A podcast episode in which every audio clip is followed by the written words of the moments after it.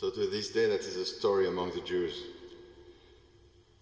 We cannot follow stories, you know. We have to follow the reality. And the real presence of our Lord Jesus Christ, who is resurrected, is a reality.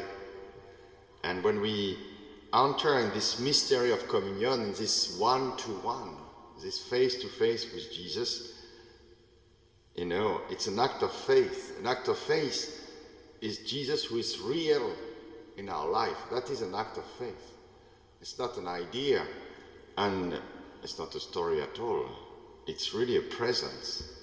It's a communion to this presence. He is resurrected. It's a, the more we enter in this act of faith, the more it's, it's obvious for our whole body this real presence of our Lord Jesus Christ. It's why in this story of the Christian life there is people who are martyrs.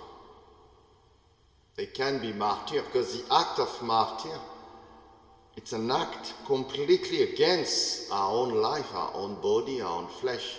Our whole body cries against death.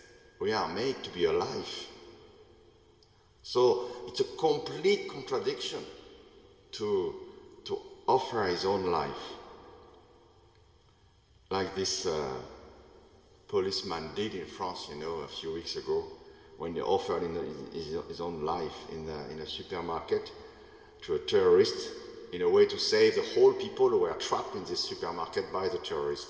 So he, the terrorist freed the, the people in place of this soldier.